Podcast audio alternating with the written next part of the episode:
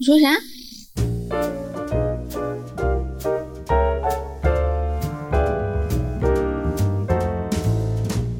都是一万块，我既然花了一万块，我就不要从零点一到零点三，我就想从零点一直接到一，好吗？我花了钱，我一定要 work，我就是那种就是鸡蛋灌饼加了里脊，一定要加里脊的效果，简单讲就是泼自己冷水，泼别人冷水。我的感觉就是这样，是吗？没有啊，我不就是就是这样会觉得扫兴啊。我会觉得扫兴啊。会在做消费决策的时候很在意系统性考虑吗？某一个物件儿它对于我的生活是不是首先是有需要，其次是有改善，这种改善最后会上升成一种图景，你知道吗？就是或者说是买在未来的那种感觉。其实，在你这个踢人的逻辑来看，就是这东西已经好用，且已经实践过了，这东西就好对用它世界第一，OK 了 OK 了我不需，要再花更多精力去想别的了。嗯，但是对于我这个 F 人来说呢，我就会觉得这个世界很精彩啊，这个世界很丰富啊，物质的世界非常的无边无际，无边无际啊。五光十色，可以去探索。我就想跳到这个海里面，我想下海。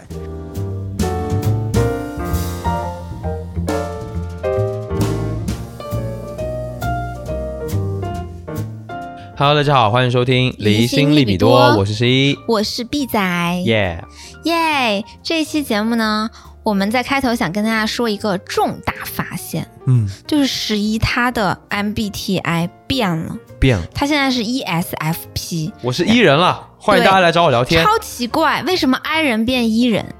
然后重点是因为我们两个之前都是 I 人，嗯，他是 ISFP，我是 INTJ，就是你还会觉得这四个字母起码我们都是 I 人，还有点亲近感吧？嗯我觉得你跟我是一国的。嗯，然后自从前阵子十一测出来 E ESFP，我就发现，Oh my god，我们四个字母怎么一个都不一样？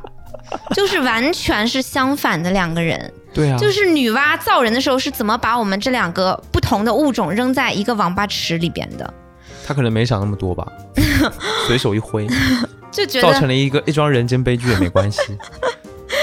就也没有到那个程度啦。反正我就是很大震惊。我觉得也没那么好震惊的啦。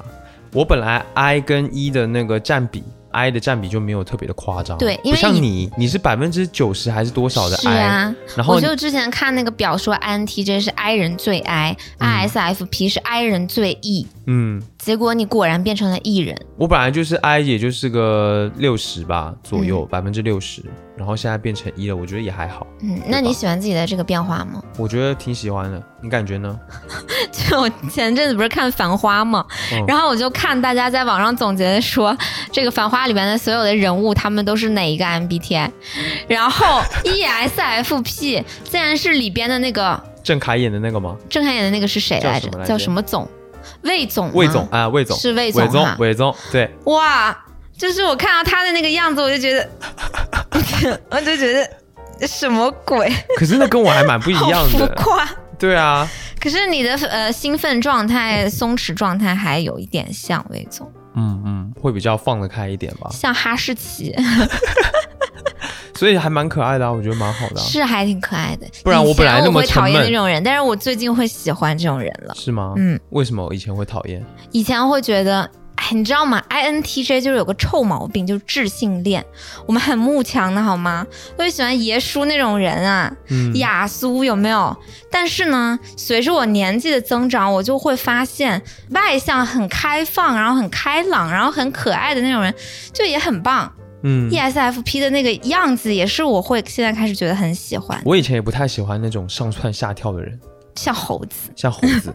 可是我现在觉得这种人是特别有魅力的，真的吗？就是他能够活络整个场面，嗯比如社交场合，嗯，然后家庭的氛围也可以活络起来。他可以让别人放下心防。对他比较没有防备，哎，我发现你有这个能力，会比较直接一点，你社交的时候常常会让身边的人放下心防。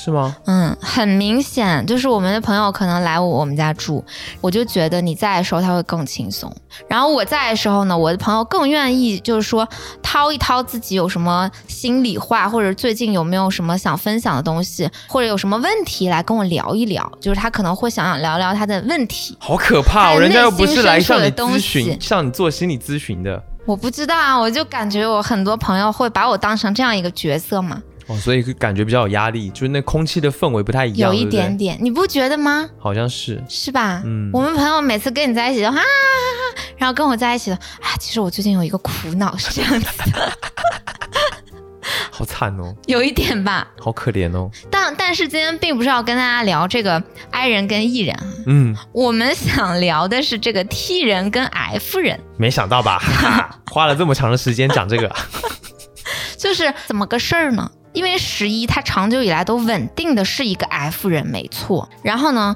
我是一个 T 人嘛，我就觉得我们两个的这个属性相互都很强，就是我的 T 人属性跟你的 F 人属性，对，尤其反映在一件什么事儿呢？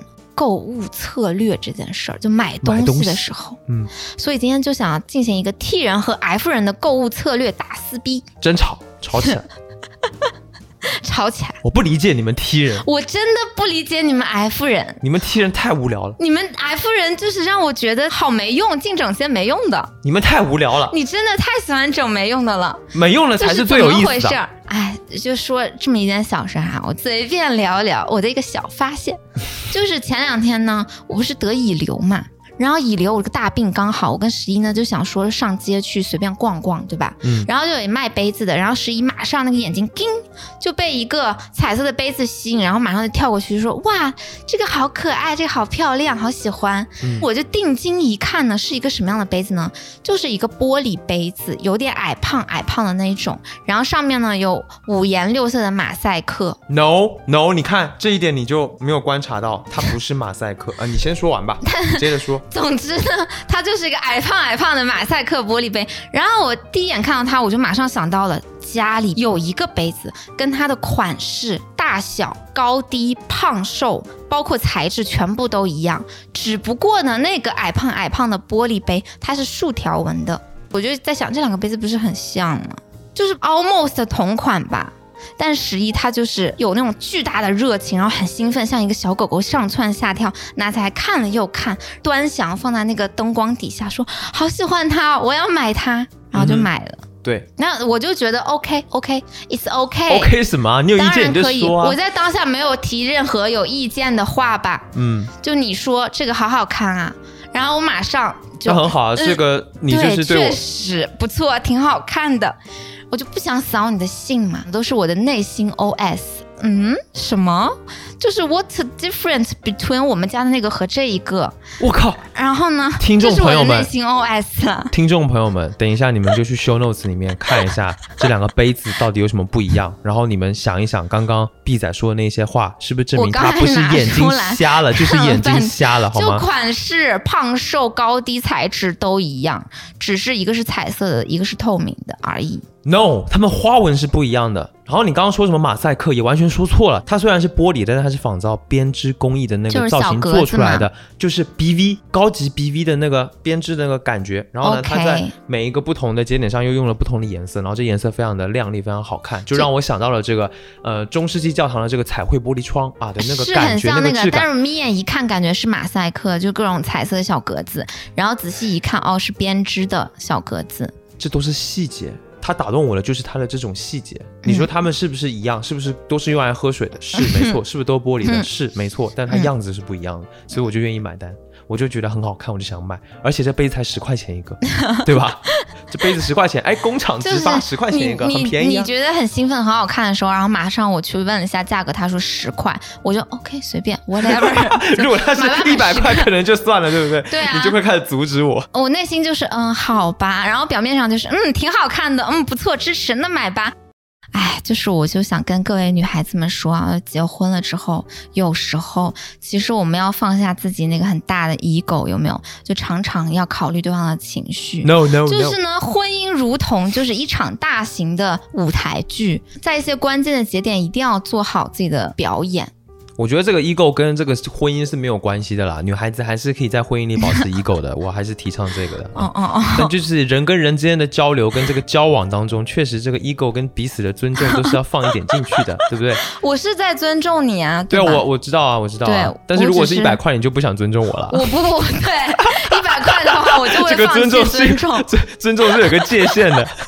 我就会说出来。对啊然后，对，这是一个事嘛，就我让我发现，哎，T 人跟 F 人买东西的时候真的很不一样一样哈。是。然后另外有一件事情，就是我的那个好朋友王大拿，他前阵子从他的老家安徽芜湖千里迢迢呢来到了就是太原哈，就嗯住在我家跟我玩。那天我们三个人一起去逛商场，逛进去了那个 Lululemon，嗯。因为王大拿他也是一个 F 人，他是一个 INFP。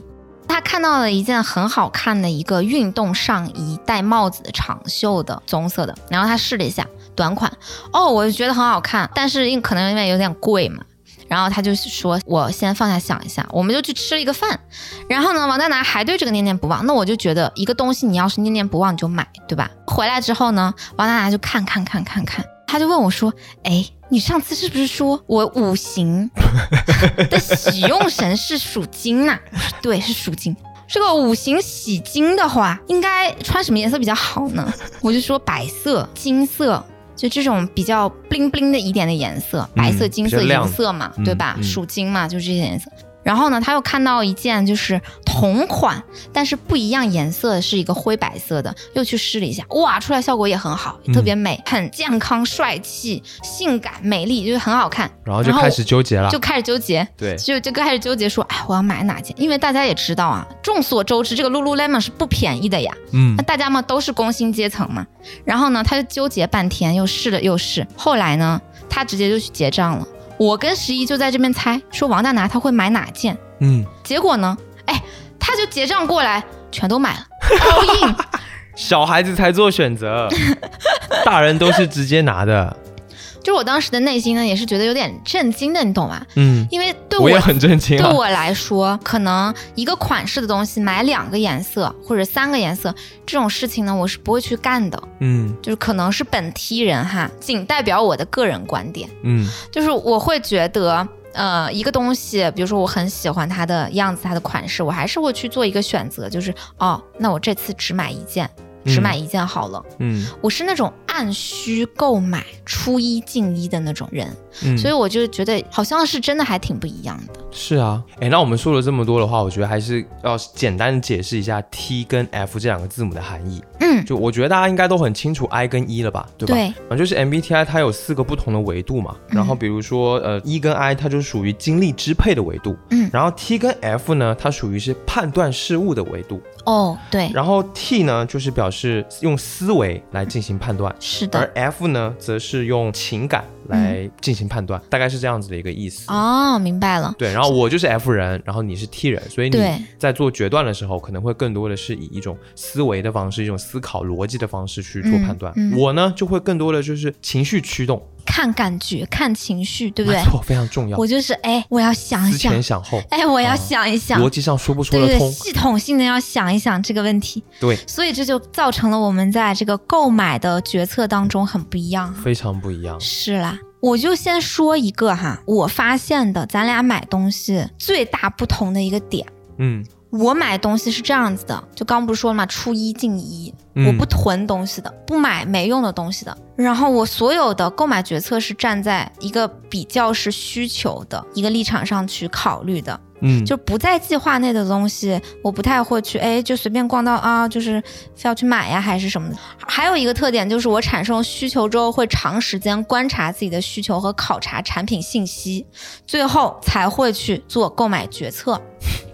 就是有一个这样子的例子啊，我跟十一最近买的一个比较大的大件儿，家里面最大的大件儿是什么呢？是一个音箱，嗯是一个哈曼卡顿的一个音箱。就我们家是这样，十一他是一个音乐博主吧，但是其实我们家长久以来用来听音乐，家里边公放的那个音箱是一个价值三百多块钱的漫步者，就两个小箱子。嗯呃，这已经两三年了吧，家里没有一个比较好的一个音箱。我其实产生这个需求已经两年了，惦记了两年了。终于，终于种草了哈曼卡顿的这个音箱，是我跟十一大概在三个月之前去一家咖啡馆儿，然后下楼出门的时候发现咖啡馆它有一个巨漂亮的一个音箱是透明的，它的音质特别好，是我最喜欢的那种，会把人声的层次感跟人声的那种特性表现的特别好，平衡也很好，长得也很好看，也不占地儿。我就深深的种草了他们家的那一台哈曼卡顿的音箱，我就回去查这是啥，嗯我就惦记了三个月，就在前几天，终于终于购买了这一台音箱。没错，就是我做决策就可以这么的长期，对我觉得这个点还真的差别挺大的。比如说，我就很喜欢逛街，就是我觉得闲逛一下，需求自然就会产生。是吗？哎，我发现了，就是对啊我们两个在闲逛的时候是特别不一样的。很多人就一对儿情侣，这个女孩是更喜欢闲逛，但是男的常常是哎呀走吧走吧走吧走吧。嗯，我们俩就是相反，就十一巨爱闲逛，巨能逛街出。门逛街、逛商场，我都能逛得非常的津津有味，很有是饶有兴趣。是啊我刚开始也会觉得，哎，逛一逛啊，逛逛挺好，溜溜腿儿嘛。我越逛就会越焦虑，你知道吗？为什么？因为无目的感让我害怕。那你的目的不当他就是没有目的感、没有任务的话，是啊，走路但是逛街不也是在逛就是个目的街啊吗。也是啦，有时候会这么劝自己，但是逛着逛着逛着也会焦虑，就会觉得哎，好像没啥要买，但怎么花这么长的时间在这儿闲逛呀？然后这种感觉就会让我觉得，哎哎哎，要不然咱们想想要买点啥，创造点需求。哦，你没需求啊？就是我每次在你逛得津津有味的时候，都试图问你说要不要买这个，要不要买那个，你发现了没？嗯，为什么呢？因为我内心有一个焦虑感是，要不要创造点需求，以证明我们没有在浪费时间。就是你逛街开心吗？开心啊！有时候看到自己觉得哎蛮有意思的东西，就会开心啊，然后就会买下来。就会想着要不要买买下来玩玩看。嗯，就是我买东西的目的不在于解决我的某一个非常具体的需求，因为如果我有这个需求，我也会买。但是就是开心的点就在于你在逛街的过程当中，你发现了一个新的东西，很有意思。然后呢，这个需求也也许你本来没有，嗯但是你会对这个东西产生一种好玩的感觉。嗯，这个好玩就是目的。哎，我也会有这种时候的冲动，但是你知道我会怎么想吗？嗯，我会马上我的理性开始占上风，就是我也会被一些小东西、可爱的东西打动，然后哎，那个情绪一下被感染，但是只会点燃一点点哦，就半亮不亮。我的逻辑、我的理性马上就会盖过去说，这玩意儿需要吗？好像不需要。简单讲就便宜吗？简单也没有便宜到可以随便花钱，简单讲就是泼自己冷水，泼别人冷水。我的感觉就是这样，是吗？没有啊，我不就是就是这样会觉得扫兴啊，我会觉得扫兴啊。我会觉得哎，这挺好，挺有道理的，哎，这么想挺好的，哦，哎，又省你也对，钱了那。也对。你没发现我现在也是跟你有变得有点像吗？在这一点上，我们上次就在前两天去了那个商场，然后我逛到了一家店，然后在里面试了一件羽绒服，它的样子我挺喜欢，穿起来也很舒服，也很轻，然后也挺保暖的。价格呢，其实也就是个一千三。就羽绒服来讲，它还不算贵。不算贵啊。然后我当时就有点想要买，可是我又一想，可是我家里已经有两件、三件羽绒服了，其实我不需要买它，它只是好看而已。然后我就不买。那不是你真正的想法，因为我觉得 F 人呢是一个特别温柔的一类人，就是他们很会，呃，就是怎么讲呢，考虑别人的感受。所以其实你在做购买决策的时候，尤其跟我在一起，你常常会考虑我的感受，甚至是思考我所想，然后就会让你做出这样子的判断。是啦，你要说那肯定是多了一步这个想法嘛，一嗯开始肯定是想买的嘛。嗯，那在一起就是这样啊。像我就是冷血无情，此我管他呢，我不会受别人你不也容忍我买了十块钱的杯子吗？这种东西，好像你家庭地位很低一样哦。啊，没有了，没有，不是这意思，不是这意思，对，不要误会。嗯，而且我还很喜欢干一件事情，就是没事刷一下淘宝，嗯，刷淘宝也很开心啊。你可以看我淘宝首页都是一些什么东西，都是一些很无，就是很没有用的玩意儿。车里是啥东西啊？购物车啊，哎，我们我们现在就来交换看一下，好呀，你先看看，嗯，我我放的都是些什么？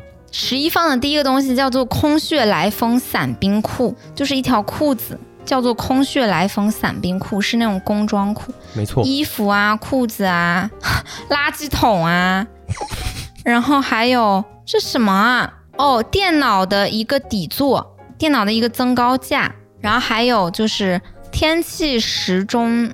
可是我们不是已经有闹钟了吗？可是你看那个东西很好玩啊，很可爱啊。就是一个黄色的，像一个电脑的小小屏幕，然后上面有很可爱的天气显示啊、字的显示啊。对，然后那个屏幕你是可以通过那个编程去给它设置不同的东西，显示不同的东西的，哦它可以自由的显示你想要它显示的东西。比如呢？比如说我想要让它显示说“老婆我爱你”啊之类的，它就可以显示那几个字，或者是一些图案。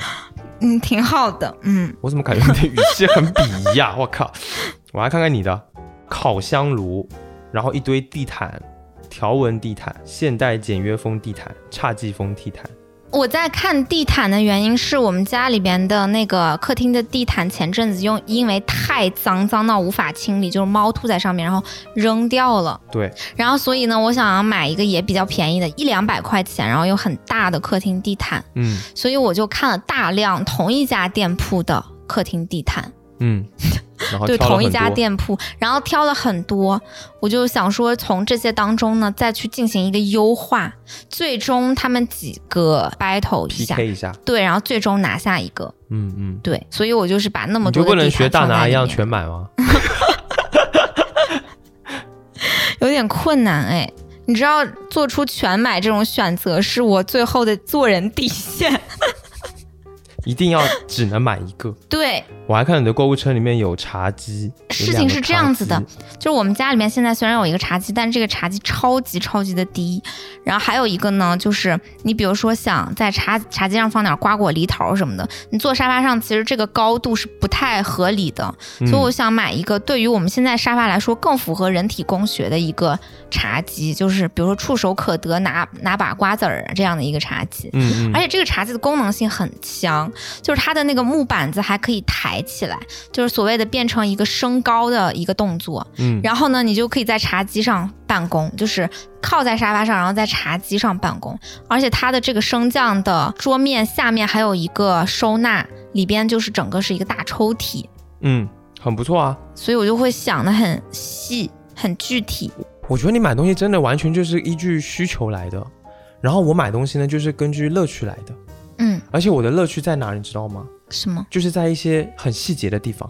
嗯，比如说你刚刚看的那个时钟，就是它的细节就在于它可以用编程的程序去调试它画面上、屏幕上出现的东西，就是这一个小功能，我会觉得很有意思，啊，挺牛逼的。然后我就会想要买。嗯，挺牛逼的。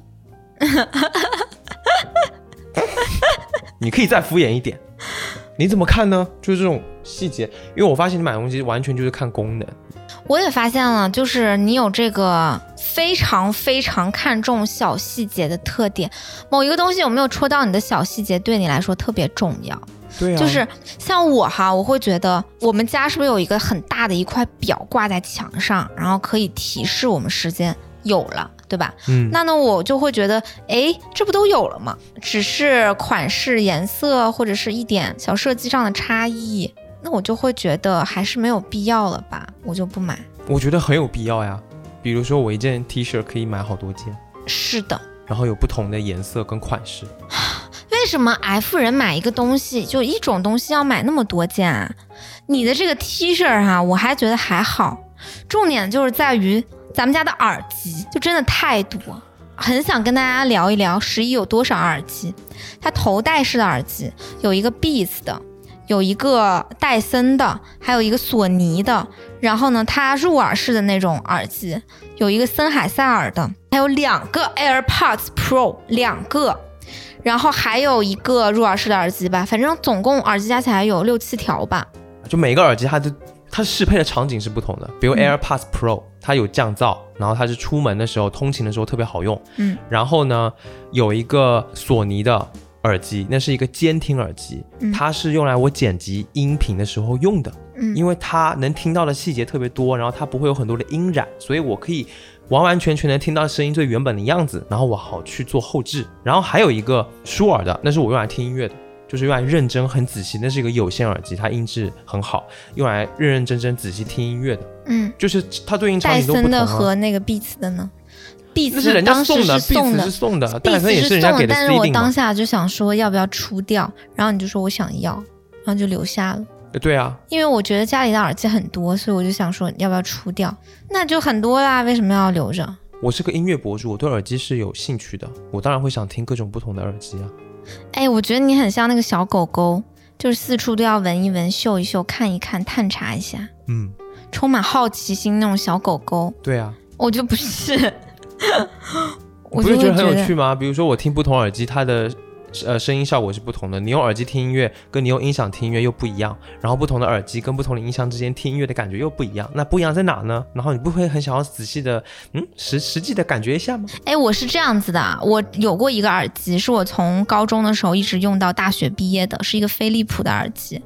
然后呢，我当时买的时候，我也是听了很多耳机，最后选了那个。它是一个头戴式的，我一直用了有十几年的时间。我首先买一个东西，我会花费巨大的精力去做选择决策，最后买一个我心目中的梦中情耳机。自此之后，它在我心中就是 number one，我懂了，全世界唯一的，给再多钱都不换，或者是几万的东西都不换。你对物质的情感，你对物质的概念，你对物质的概念就是我一开始我就要退烧。你从来没有发烧过任何一样东西，没有一一开始就会。通过大量的信息搜集，选一个唯一的心目中的 number one，然后把它用到死。可你不是，你怎么知道是 number one？就在，所以就在购买决策阶段，我很花时间嘛，就是因为我一直在尝试寻找一个我最喜欢的，然后我把它买了。耳机这个东西就得不停的试，你当时也试了很多不同的耳机吗？去了店里面线下之类试听。我认为这个东西是很主观的，就是你喜欢它，你就是喜欢。你有了一个喜欢的东西之后呢，它会在我的心里就是唯一的，就是没有任何其他的替代。那你就是随着这个科技在发展，人类在进步，新品在推出，对不对？嗯，就是有多少好东西是新的，是新的，是新的，但是我就会不感兴趣，我就会，哎，我已经有了，哎，就我已经名花有主，哎，别的我就不再惦记了。所以我意思就是我是很花心的喽，就是喜欢到处那个我不是那个意思啊，我只是在说我是很专一的，OK，本人是非常专一。那我跟你相反，不就是不专一吗？INTJ 这个人格是十六型人格当中。最专一的，嗯嗯。嗯，好，其他都不专一啊，也没有啦，就你最专一了，没有没有，不得罪其他人格，哎呀，其他也都很专一，好吧，只是 INTJ 我觉得是最专一的，因为他有一种固执的老人味，牛角尖感，好棒棒，嗯，好了，是这样没错，我能理解了，所以你的包括像你的手机，你都很久都不换，哎，我是这样子的，我的那个手机是。五 S，我买了之后用了有五年，然后换了 iPhone Ten，嗯，iPhone Ten 用了有四年吧，四年，在你的逼迫之下，给我换了一个 iPhone 十四 Pro，但我压根儿就不需要。当然是你的好意，你很爱我，很关心我，我知道。但是说实话，iPhone 四还是 iPhone 十四，对我来说呢，没有太大的差别。原因在于它可能就是大小的差别。但是用的都是那套 iOS 系统，就是我会觉得，哎，为什么十一你要 iPhone 这个手机隔两代就换一次，隔两代就换一次？明明隔两代它的那些更新就是无非是，哎，摄像头像素高一点呐，好像就是指纹解锁变成人脸了，然后某一个芯片的更新让它更快了，就这些细节在我看看来都是微不足。道，就比如说吧，我我有点愤怒，现在 我有点愤怒。比如说吧，有点一个上头了，你知道？一个 iPhone Ten 是我上一个嘛，然后换了 iPhone 十四 Pro 之后，然后你就很兴奋，比我还要开心，说：“哎，你你看这个很快，哎，这一屏滑到这瓶是不是很快，很爽，多快多爽？”然后我就，嗯，对对对，是是是，嗯，很快。我记得当时在我看来，它是一秒钟反应，还是它是零点一秒钟反应？都没啥差别呀，哦，都是我一厢情愿啊，反正都是我一厢情愿。就是明明就更新了一点点，可是你就好像很敏感那些更新的细节，对不对？你比如说，你从 iPhone Ten 换到 iPhone 十四 Pro，我觉得就是很有升级的必要，因为它升级确实很大，不管是什么处理器，还是它的镜头，还是等等之类的新增的功能。就举一个最简单的例子，iPhone 十四 Pro。Pro 系列它的荧幕的刷新率都是一百二十赫兹，你就听不懂吧？而且它不是普通的一百二十赫兹，它是零到 一百二十赫兹之间，它会有个动态的调整，就是保证你的屏幕刷新率。在说什么啊？你没有发现你的这个屏幕的那个丝滑程度比我的要细腻很多，然后要迅速很多，反应要快吗？没发现。哎呀，你的眼睛，你的眼睛真的很瞎，你知道吗？除非是我有两个那么不一样的杯子看不出来就算了，你连手机每天在用的东西你都看不出来。我是做设计师的，除非我有任务，我的眼睛会很敏锐。比如说有没有打这个 PS 里边的这个参考线，有没有打标尺啊？这行字有没有对齐啊？对我来说，它是一个任务。我会很刁。但如果就是平时使用的话，哎，谁管呢？是可以不管，其实是可以不管。Whatever，我就感受不到这些，那我就会会觉得主动捕捉。我就会觉得你山猪吃不了细糠，就你不需要吃细糠，确实你还是吃猪食吧。哎，我就是想很好奇一个点，你比如说你现在 iPhone 十二，如果你现在换一个 iPhone 十四 Pro，你会开心一点吧？其实不会，但是如果说，比如说 iPhone 十六，它如果是一个很大的升级，那我就会想要换，嗯，就是很简单啊。然后我觉得哪怕是 iPhone 十六，我觉得除了 iPhone 十八你都无所谓，你还是用、你还是用 iPhone 们 Ten，你还是很大的升级这几个字儿的定义不一完样。全不一样。对，比方说，没有，我跟你讲，你要你要换下一个手机，透明手机，你就会愿意换，你就会觉得 哇很牛逼啊，跟我之前的手机完全不一样。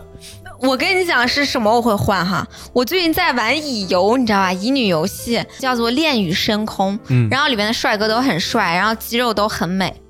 Apple 出的那个 Vision 就是那个 Vision 头那个眼镜嘛，头头戴式眼镜，，嗯，那个设备可以玩升空了。像这种升级程度，我就会想，哎，那我要换一个，我体验一下这种虚拟现实哈。要不然下一代的这个呃新世界的来临，这个起点的来临，我就要拥抱不上了。那都不是手机了，哦，我知道不是手机，就假设咱们的这个 iPhone 它出了一个就是说它从形态、从底层逻辑上发生了一个使用上的转变，变你就会想要用嘛？，对就跟当年这个有按键的手机换到一个全屏幕，这个意思是一样的嘛？对吗？或者是说，哎，这个东西它，哦靠，喷气式手机可以带你飞天。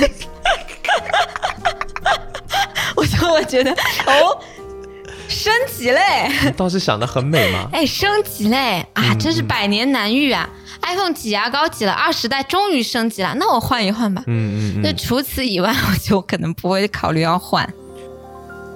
哎，我还有一个小事情蛮有意思的，最近不是十一的那个电脑坏了嘛，我们就想说要换一台这个 Windows 的系统的电脑，然后是大屏的，因为我们现在要有想做一些视频，有一些要剪辑 Vlog 的一些需求。嗯然后呢，我们两个就去买电脑。十一呢，他就非常的深深的种草于一款可能屏幕就比他之前用的那个十三寸的 Mac Air 要大一点，大概它有到十五寸吧。十五点六寸，十五点六寸的一个电脑，然后呢，看半天我就会觉得，嗯，其实也没有升级多少啊，对吧？然后呢，旁边 就放了一台，旁边就放了一台十七寸的大屏的电脑，啊，十七寸宽屏真的很大。比起你前一台那个十三寸的 Mac 的电脑，我觉得哈，肉眼可见、体感可知的那种升级，那我就是想说，要不要买这一台十七寸？这感觉是一个大更新哎。那干嘛要执念于十五寸呢？那十一他就很喜欢那个十五寸，就有点心心念念吧。你说说为啥？十五点六寸那一台是这样，首先它的屏幕素质比较好，嗯就是你看上去它的色彩更细腻、更鲜艳，然后更顺眼一点，就对眼睛比较好。嗯其次呢，就是它整台机身的质感，它那种金属质感的材质做的也很好，也是比较细腻的。你打字打起来，你就会觉得，哎，这个感觉手感特别的棒。嗯，我这个人呢，对于手上每天要接触要用的东西的要求是比较高的。比如说，为什么我会说这个手机屏幕的刷新率重要，是因为这些细节，我觉得它是因为你的手心脱皮吧？不是你吧？是因为我觉得你生活当中使用很多物品，它的所谓的使用感好不好，嗯就堆叠在这些细节当中。嗯，然后这些细节呢，你不仔细，或者是像你这种眼瞎的，或者是比较粗心的人呢，你就不在乎啊，因为你不细腻，你你无所谓这些东西。那我是一个实感比较重的人，所以我就会比较关注这一些东西。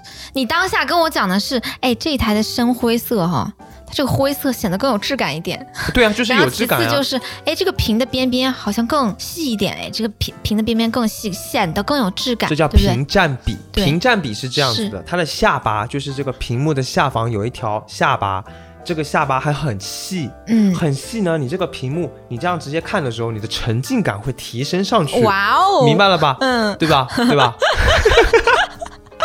你真的很贱，阴阳怪气。它的下巴很窄，所以就好看，颜值很高。嗯，我跟你说，东西的颜值非常之重要，对我来说非常重要。OK，而且很重要的一点是，它的那个键盘的背光灯是白色的。对然后呢，我们看到的那旁边的那个十七寸的，就是我说那个大升级啊，它的键盘的背光灯是七彩的。那他的审美是觉得啊，七彩的背光不高级，那这个白色的这个键盘背光是更高级、更有质感的。就它比较符合我的个性，一种低调、沉稳，然后那种感觉它。在我看来哈，那个电脑比起你前一台 Mac 那个十三寸的，它就是赤小豆跟红豆的区别。你知道赤小豆跟红豆的个屁区别 就是 红豆大一丢丢，赤小豆中间有一个缝。然后我想说的是，既然钱都花了，我们能不能买一颗西瓜，或者买一颗花生？就是它呢，你体感可知的全方面的不同，或者全方面的升级。重点是这两台电脑价格是一样，都是一万块。都是一万块，我既然花了一万块，我就不要从零点一到零点三，我就想从零点一直接到一，好吗？我花了钱，我一定要 work，就是我做了工一定要有效，然后我付出你了这个换了一台 Windows 电脑，已经是从系统就不一样了，啊，我知道嘛，外观也很不一但我想。要更大，就是我付出的钱，我要追求一种极致性价比。比如说，如果我们要诉求是说有一台新的电脑可以在剪视频的时候更爽，对吧？玩游戏的时候更爽，那我就肯定要七十七寸呐、我比前一台我升级了四寸，而且我的这个全方位，它的这个好像处理器也更好一点。对啦，我就是那种就是鸡蛋灌饼加了里脊，一定要加里脊的效果。对吗，我点了个兰州拉面，你那个牛牛肉也得给我多来几片嘛，对啊，什么鬼？就这意思嘛。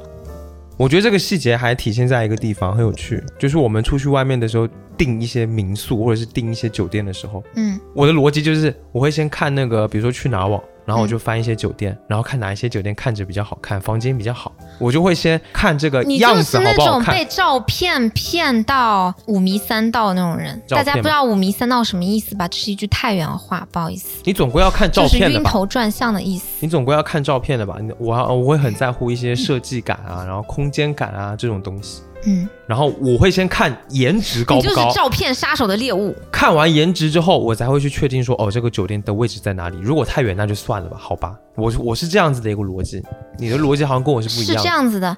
我跟十一不是前几年的时候，因为父母催婚嘛，大年三十儿晚上离家出走，对吧？然后我们大晚上就需要急需订一个民宿住在外面。十一就急速的看了一家民宿，说哇这个好看，就是各种这个大投影、落地的那一种，就是榻榻米的床，灰色的工业风，然后大落地窗，然后还有一些很网红风的一些这个什么落地灯啊，网红风的一些软装啊之类的。我一看这照片，我就觉得软装杀手，但是当下很急的要住，所以呢，我就说好吧，好吧，那就去吧。然后去了之后呢，果然就是很多硬件的东西就不行。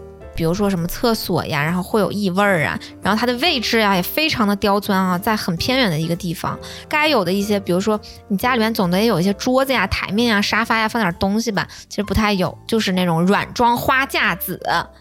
然后我们就住了一晚上，就想说呢，这个中看不中用，咱们第二天换一个地方住吧。然后我们就去住了一个两室一厅的，人家家里边装修好那种民宿，不能说软装很好看，但是硬件的所有居住感的东西，它是很舒服的。就是这就是我们俩的不同。然后再比如说，我们不是从上海去北京了吗？那我们在北京租的第一套房子其实是十一看的，一家民宿。呃，因为在疫情期间，他做民宿做的很困难，所以他就把这个民宿呢转长租了，就租给了我们。那个照片一眼看上去，哇！是那种绿色的复古风的装修，然后黑色的那种床架子，有点工业风，然后还有那种仙人掌啊，就全部都符合 ins 上面那种 ins 网红风的那种装修。然后呢，十一就啊，这个我好喜欢啊，这个好漂亮啊，这个好棒。然后我们就住进去，住进去呢也住了两年，就发现这个房子问题很大，就是大在哪儿呢？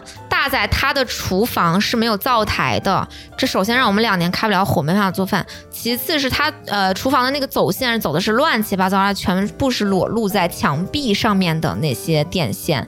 有一天十一在家。他闻到了异味儿，那个厨房直接那个线路短路着火，十一就冲到了厨房，然后去抢救那个着火，用湿抹布什么扑位又干嘛的，就是它的安全隐患很大。其次就是它在卫生间的很多地方是漏水的，然后瓷砖也铺的有问题，它还是一个蹲厕，而且它那个蹲厕起来老高，非常高的一个地台，那个蹲厕的位置，我好好多次从那个地台上面跳下来，就 觉得膝盖会有点，你知道吗？高啊？就是跳下来会觉得软软的，就膝盖突然哎软一下，酥麻一下那种感觉，就是曾几何时常常有这样的事情发生。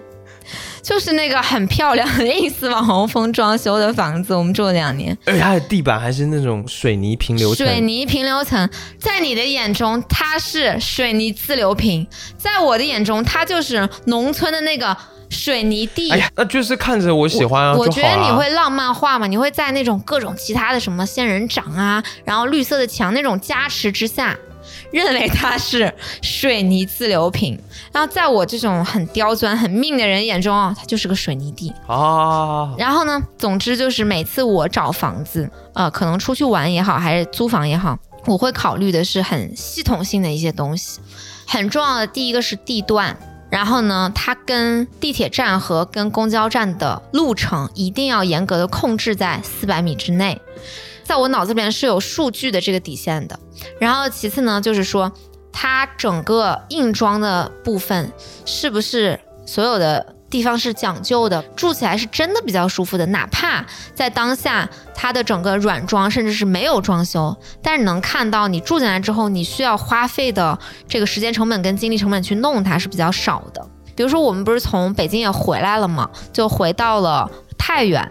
我看的这套房子是我做的决策，就是我们租的这套目前这套房子。我相信，如果是咱俩看房阶段一起看到这房子，你是绝对看不上的。它就是整个就是大白墙，就是我们看房的时候，它有一个巨大的茶台，然后有那种红木沙发，所有都是你看不上的装修。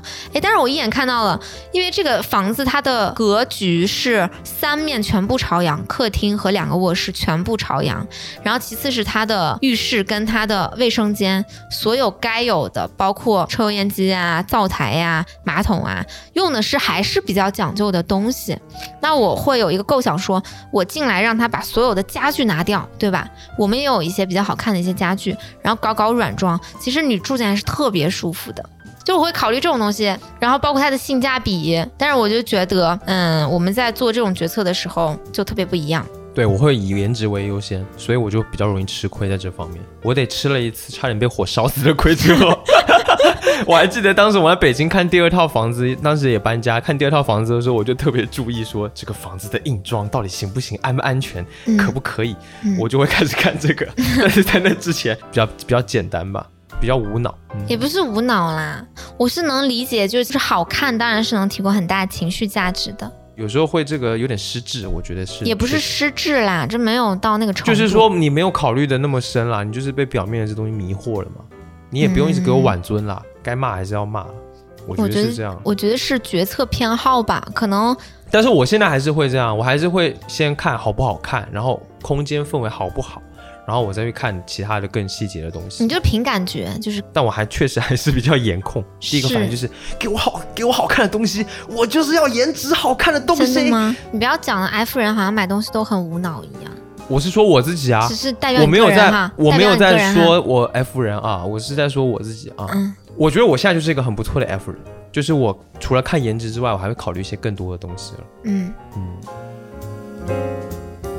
哎，我刚刚不是说了，就是呃，我会在做消费决策的时候很在意系统性考虑嘛，哦，对，就是某一个物件儿，它对于我的生活是不是首先是有需要，其次是有改善，这种改善最后会上升成一种图景，你知道吗？嗯，就是或者说是买在未来的那种感觉。怎么理解这个事情？买在未来，我比如你最近在，看房子是吗？对 就是一种未来的一种物质欲望。我发现你会想要的东西是那种直接买到爽到的东西，嗯，是不是？比如说，你最近有什么想买的那个 PS 五不是出了一些新的颜色的壳吗？可以啊？这样换吗？替换装，我就有点心动，我哦想要换成紫色的。但是那两片也挺贵的，就它那个壳卖的挺贵的。就是现在的那个 PS 五的那个外壳是白色的嘛，嗯，两个两个片片嘛，你要把它换成紫色的，那你直接给它就是贴一张紫色的纸，或者贴一块，哎呀，那不是原厂的，那不是那个东西嘛，不能那样装嘛，就想换一下。多少？钱？我有点忘了，好像几百块吧。几百块那么贵蛮贵的，我记得原厂的那个还挺贵的。你知道录这一期节目，我有一个感觉特别明显，什么明显？有一句俗语，嗯话不投机半句多，就有一种这种感觉。靠有一种尴尬的，有一种很尴尬的氛围。还好吧？嗯很尴尬吗？有一点，我觉得挺快乐的呀。是吗？嗯，对，不是你刚刚讲到哪？为什么又哦，我我说到这？讲到这样，你的系统性的观察，我呃讲到了十一同志，他的物质欲望都是这种触手可及的，买到就能爽到，买到就能用的一啊些东小东西，对，嗯，如果是稍微大一点的话，就类似于什么耳机啊、电脑啊，然后游戏机啊这种数码产品，也是买到马上就能用的，对不对？就其实我也是有一些物质的欲望的，虽然我整体欲望很低，但我的物质欲望常常是一种一鸣惊人的感觉。一种图景，你知道吗？一种系统性的改善。前几天，就前天吧，大概凌晨一两点钟的时候，我还在那边打游戏，然后这个 B 仔在房间里面已经躺了一整天了，他一直在看手机，在划 划手机，不知道在看什么，可能我想可能小红书什么有的没的吧。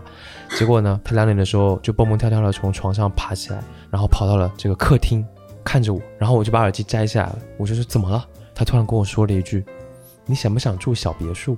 我说：“呃，也挺想的。”然后 B 仔就笑了一声说：“我想买一栋小别墅。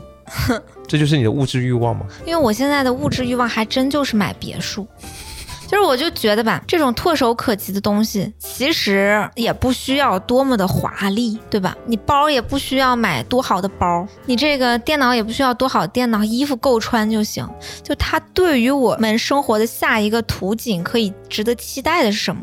我就想我们的猫已经六七岁了，他们呢每天都能只能在家里面跑来跑去。如果以后我们买房的话，我觉得就难道买个什么所谓的大平层还是公寓房？就猫还是过这样的日子，所以我就突然之间涌涌现一个图景，我就在在想说，哎，遥远的未来，当我们有朝一日买房的时候，能不能直接买别墅？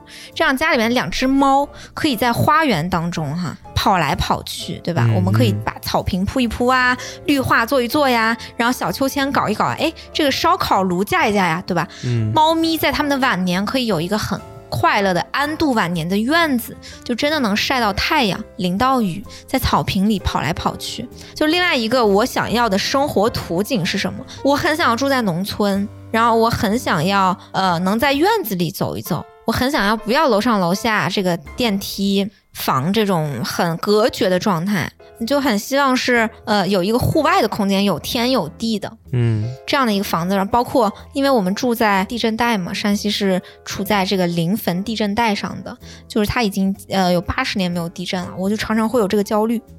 这个焦虑在我的生活当中呢无孔不入，就每次家里面的电灯稍微晃一晃，我就会觉得是不是又地震了呀？这八十年地壳没有释放能量了，其实还是蛮危险的。所以呢，我就会觉得住在这个电梯房哈高层很没有安全感。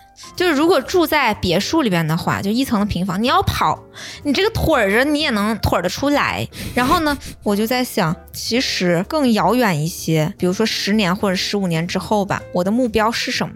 其实真的就是想买套别墅，能让猫养老，能让自己有天有地过有院子的生活，然后能在这块儿它地震的时候啊，我们可以跑出来。最近的地震真的很多，你知道我一直在看地磁报的那个数据，常常没事儿干我就会看一看。这一两年地磁暴的数据极其的异常，就是太阳黑子的活动啊，包括其实非常的奇怪，所以我觉得这一两年气候是有极端变化的。然后这个地震，我们体感可能感觉到的都是非常多的，就昨天新疆又地震，然后前阵子甘肃又地震，对吧？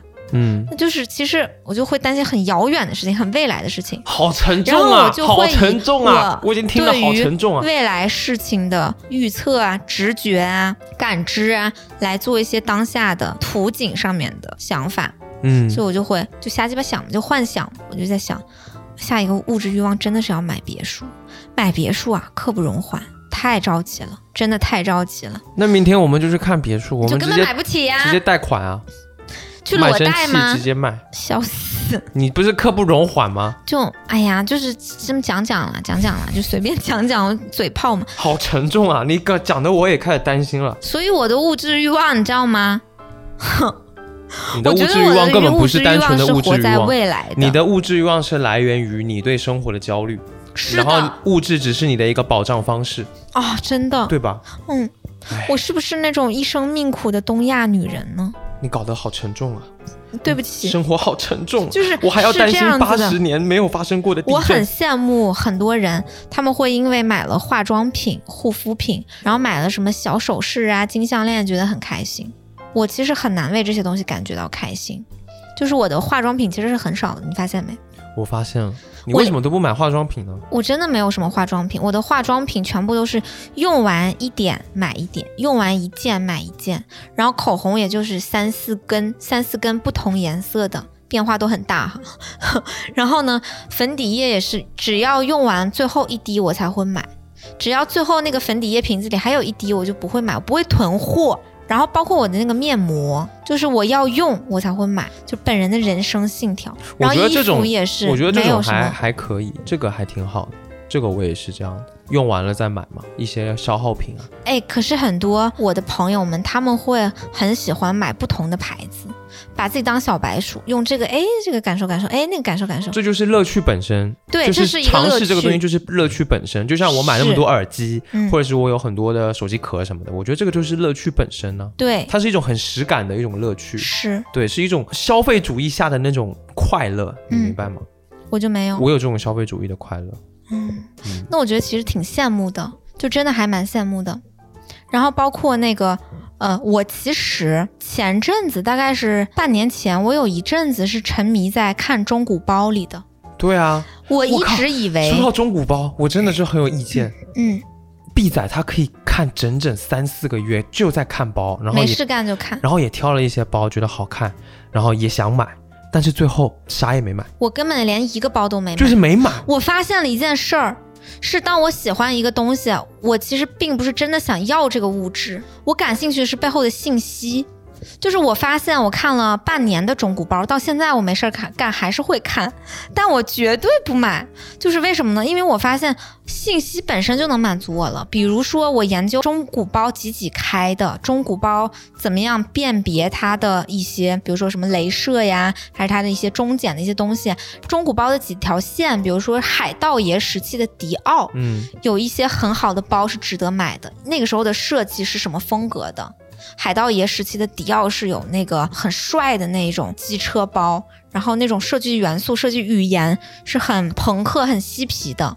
然后再比如说菲比时期的 Celine，那个时候有很多很经典的一些中古包的款式出现，嗯，嗯，比如说用到了马毛，然后它整个所有的款都是垮垮的、很松弛的。然后再比如说像香奈儿，它也是分几个时期的。有不那同的设香奈儿的计师吗？嗯对它的设计风格的核心其实是叛逆，而不是所谓现在那种很贵妇、很优雅的。嗯，不是小香风的，它最根源的、最酷的那个是很随性的，就是很反叛的。嗯，看到这个程度，最后开始发现我喜欢的其实是这个领域背后的信息，就是这个牌子、那个牌子、这个牌子、那个牌子，它的一些历史呀，它的一些故事呀，它的一些设计语言呀，然后它不同的一些材质啊，然后包括什么羊皮的，然后和牛皮的，那就不同的这些，然后包括它用不同的五金，用不同的拉链，它在整个这个中古市场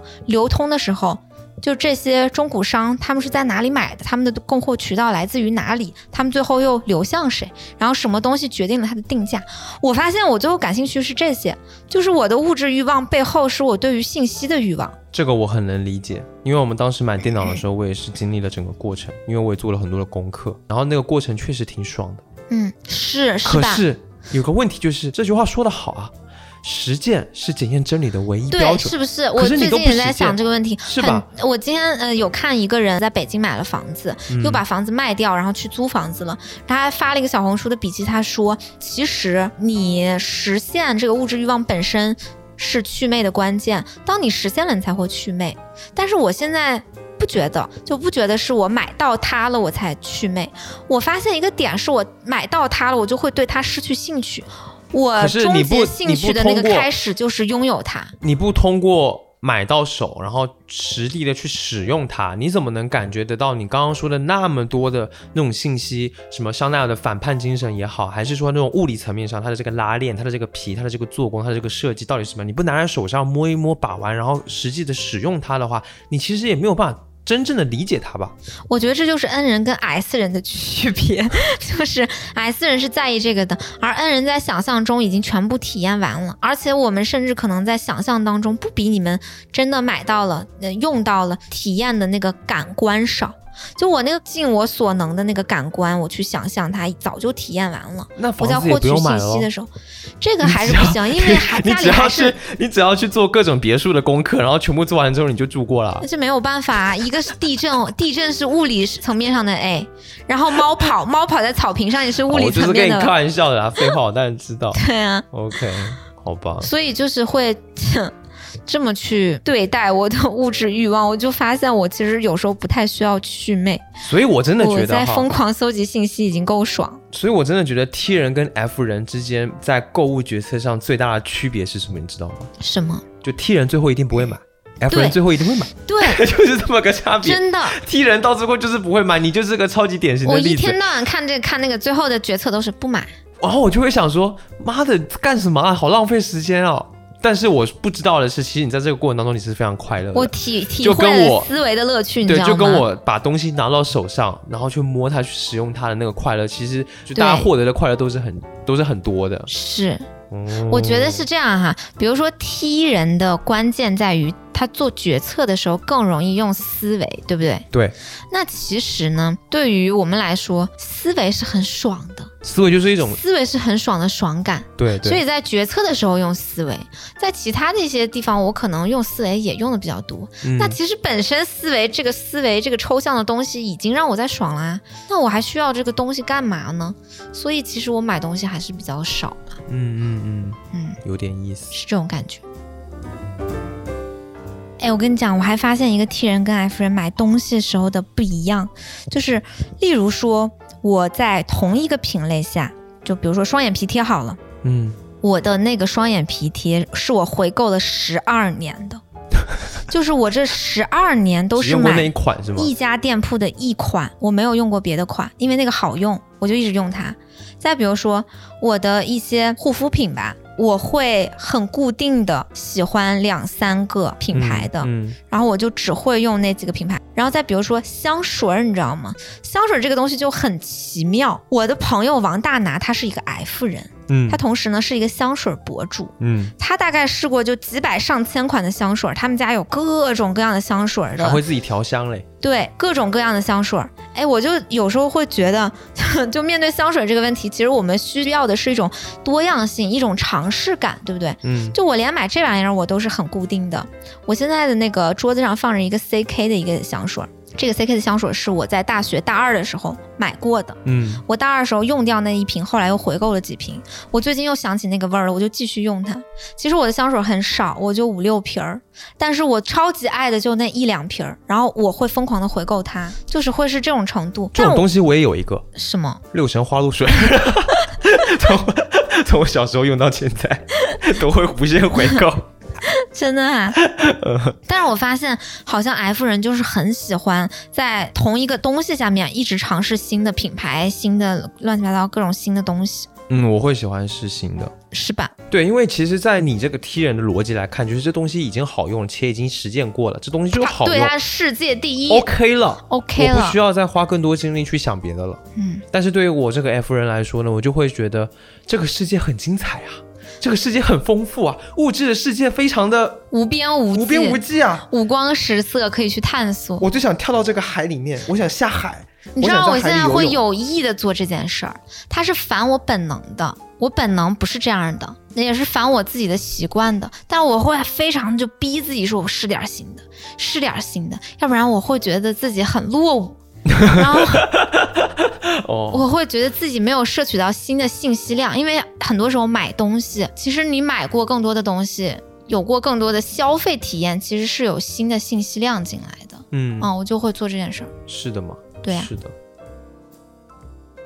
哎，我特别的好奇一件事儿，就是你会被逼单吗？哦，就是有人很呃催促你下单，这个意思吗？对，就是比如说我们去买咖啡，人家让办卡这种，嗯嗯或者是去理发店，人家让办卡；哦美容院人家让办卡。我现在不会，但是我以前真的会，我很容易被逼单。嗯我记得，尤其是妈的那个，嗯我记得我大学的时候，我第一次有机会自己就是在外面找一个理发店剪头发。嗯当时我们学校附近有一家，然后好像开了蛮蛮久的，我就进了那个理发店嘛。然后我本来的想法就是说，我就剪个头发，十五块钱就搞定了。嗯，我就头发有点长，帮我修一下，就这样。然后洗完头呢，这个理发师很厉害啊，他就一边按摩着我的头皮，然后左翻右翻，然后这边看看那边看看，我就不知道他在看什么，因为以前什么初中、高中剪头发也不看啊，直接就是给你剪啊。然后那个理发师就问我说：“你这个发质啊，嗯，让你的头发比较塌，我建议你可以把它烫蓬松一点，然后再做点纹理，会很帅。嗯然后我当时我就想，对啊，我来就是花钱的嘛，我就是来花钱让自己变好看的嘛。那我再多花一点好像也不是不行。嗯就如果能够变得更好看的话，我就问他，我跟你说，万万不可问这一句话，就是那烫个头多少钱？你只要一问了，你就踩进坑里面了。然后这个理发师就说啊，其实也没多少钱，但是如果你办张卡的话，就可以更更便宜。然后叭叭叭说了一大堆。然后我当时其实是我没有那么多钱，但是我又觉得就有点压力大，我就开始支支吾吾了。然后最后就被他半推半就了，我就好吧，那就办张卡吧，以后还能来继续用嘛。你其实就是说不太有那个钱，也不太有那个需求，可是架不住他在那儿说说说说，对，人情上抹不开面儿，最后花了这个钱。会开始自我合理化，就觉得哦，好像也不是不行，好像也挺好的。嗯然后我就办了一张卡，结果剪了两次，那家店又倒了。嗯，对啊，就是还是会啊，你难道不会吗？我就很难。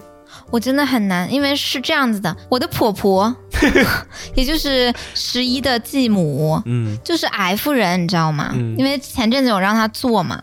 我发现有一次啊，我回台湾的那一趟，我和阿姨还有十一的妹妹，我们三个呢就去逛那个美妆店，嗯然后他们几个男的呢就在外面不知道干嘛，然后我们在迪奥在那边逛来逛去，本来是妹妹要买一个眼影盘，嗯，然后阿姨就想说帮她看一看，然后呢那个柜姐就过来跟阿姨就是一番寒暄，说哇姐姐长得真年轻啊什么的，然后阿姨就说没有啦没有啦，平时都做生意啊卖牛肉面什么风里来雨里去的，然后柜姐就哎呀我觉得你这个皮肤真的是非常好，看着就像二十五岁哈、那我们现在这有一个精华露哈、要不要试一试？柜姐就开始给阿姨刚开始是护肤嘛。嗯。就坐在那个镜子面前，迪奥人家都有那个镜子的啊，嗯就是有一个化妆台，坐镜子面前，然后先一阵护肤，完了以后又开始夸阿姨，就开始给阿姨上一些粉底什么，说，哎，那个姐姐，我来帮你化点妆吧。然后阿姨说，哎，那也可以呀、刚好要要去玩。然后边给她化这一套，然后边跟她唠，就是，哎呀，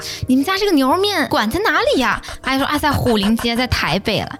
然后人家，哎呀，我们这小地方，你们台北牛肉面馆一定特别的挣钱吧？就是台北开牛肉面馆那了不起啊，很厉害。然后呢，阿姨就哎呀也没有啦，也没有啦，你知道吗？我懂了我也会中这个招柜姐的一番忽悠又给阿姨弄得漂漂亮亮的。其实她的技术也一般，就那个眉毛画的，我觉得真的是不太行。但这个柜姐长得哎年纪轻轻，二十五六岁，又很漂亮，又很甜美啊，一直冲你笑，一直冲你笑，把你弄得很开心。然后最后阿姨就是要结账嘛，嗯，除了妹妹要买那盘眼影盘以外，阿姨买了香水啊、粉底液啊、眉笔，还有两支口红，其中一支是给我买的啊，就是架不住这个柜姐给她的种种情绪价值的攻势。我会中招。最后阿姨把这些东西买完了以后呢，出门了吗？不是，你爸一问多少钱？呃，好像当时花了七八千台币吧。那么贵吗？对啊，你想想，迪奥的那一堆东西，两千块人民币要的呀，我靠，两千块人民币。哦，那也最后还好了。最后最后爸爸最后爸爸不是 在那边 半开玩笑发牢骚吗？半开玩笑半骂人，对不对？他能怎么样？然后阿姨就说：“哎呀，没也没有啦，也没有啦，我们就是好不容易赚点钱嘛，休假出来玩就花一花嘛。”阿姨就苦笑，阿姨一边跟我说：“他是不后悔了主主要是她在那边那个柜 台小姐跟我讲那些话，啊柜台小姐人家又帮我弄弄弄这个的啊，我觉得人家也很辛苦嘛，对不对？又帮你护肤，又帮你化妆，走来走去，弄来弄去很辛苦嘛，弄了半个小时嗯嗯就嗯。买了那一堆东西，然后我当时就发现如果是你的话，你不会中这这个。个钱我是一分钱都是让他骗不了的，你知道吗？如果是我去买东西哎，的话，不能说骗啦，我能理解那个感觉。其实就是说，如果你跟这个给你推销的人，他真的有那个方式能够打到你心坎里，就是给你这种朋友的感觉，然后跟你聊得很开心，那我确实也会，就是这个购买意愿很很快就会增加。是，可能 F 人是这样子，没错。这种情绪的这种情绪价感值觉，对对对距离，拉近，然后这个人他又确实付出了一些他的时间精力来给你推销，还是化妆护肤的。对对对，尽管你一开始的期待说我只是买眼影盘，然后我就发现，要是我去，我真的被一分钱都多赚不到的。你好冷血哦，我就是按需下单。我今天要去这个柜台要买一个护手霜，我绝对不会再买一个唇膏出来的，你甚至不会连你甚至连护手霜都不会买，真的。哎，我跟你讲，我的心就比那个大润发的鲨鱼人都要冷哦，我的心非常的冷。你好冷血哦、我常常也会去呃买一些东西的时候被人家逼单呀，有一些是逼单，有一些是软性逼单，嗯，对不对？嗯嗯，硬性逼单可能就是讲话情商很低，硬逼我是不会我也我也不会但是软逼我可能，大部分都是软逼。我跟你讲，现在套路真是一套一套的，我这种人就容易被骗，这种情绪价值的公式你真的受不了。我口袋很浅，